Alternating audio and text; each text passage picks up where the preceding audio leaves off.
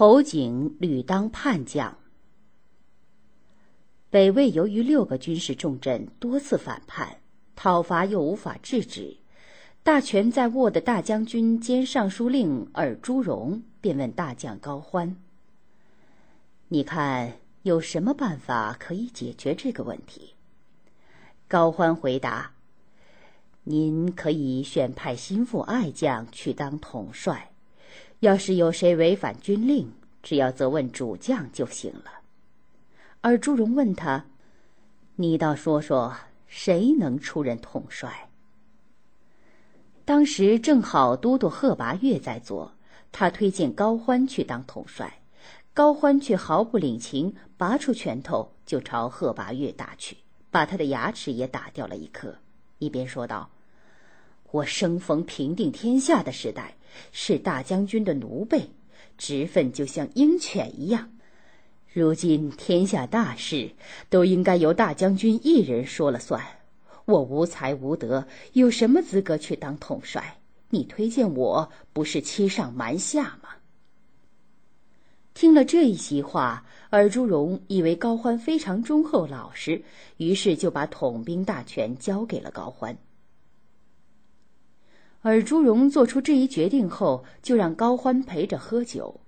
当他喝醉后，高欢唯恐他酒醒之后改变主意，就赶快到外面宣布，自己已受命统领各州镇兵马，命令部队立即前往某地集结待命。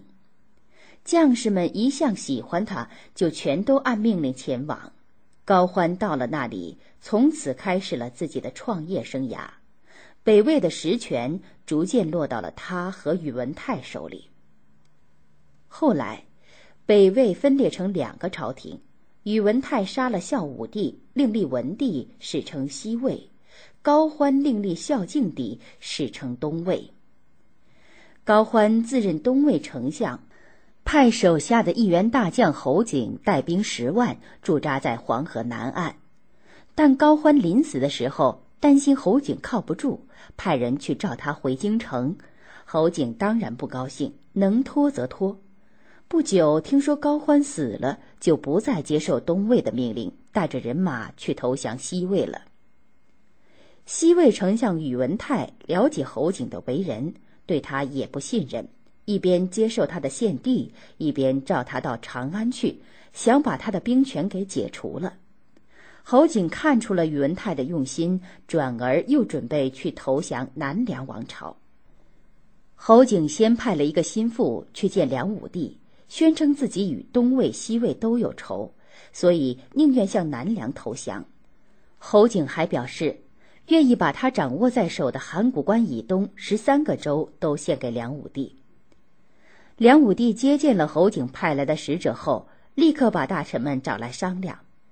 多数大臣认为，这些年来南梁和北朝相安无事，现在接纳了侯景这个叛将，恐怕会引起与北朝的矛盾。梁武帝却认为，接纳侯景可以壮大实力，并能趁机收复中原。于是，不顾许多大臣的一再劝阻，梁武帝不仅允许侯景投降，而且还封他为河南王大将军。为了使接纳侯景事宜顺利进行，梁武帝派侄儿萧渊明带五万人马前去接应。在他们北上的路上，遭到了东魏的进攻。梁军已经多年没有打过仗了，军纪又差，一经交战就几乎全军覆没，连萧渊明都做了俘虏。接着，东魏军队又去打侯景。侯景不堪一击，手下只剩下八百人，狼狈地逃到南梁辖境内的寿阳。东魏并不想和南梁彻底翻脸，派来了使者，提出愿意送回萧渊明。不料这消息被侯景知道了，又派人假冒东魏使者，提出以侯景交换萧渊明的条件。梁武帝答应了。侯景试探出梁武帝的这一态度后，马上叛变，招兵买马，一直打到建康。南梁的王公贵族已经腐败到毫无抗击的能力，一个个怀抱金银珠玉，躺在那里等死。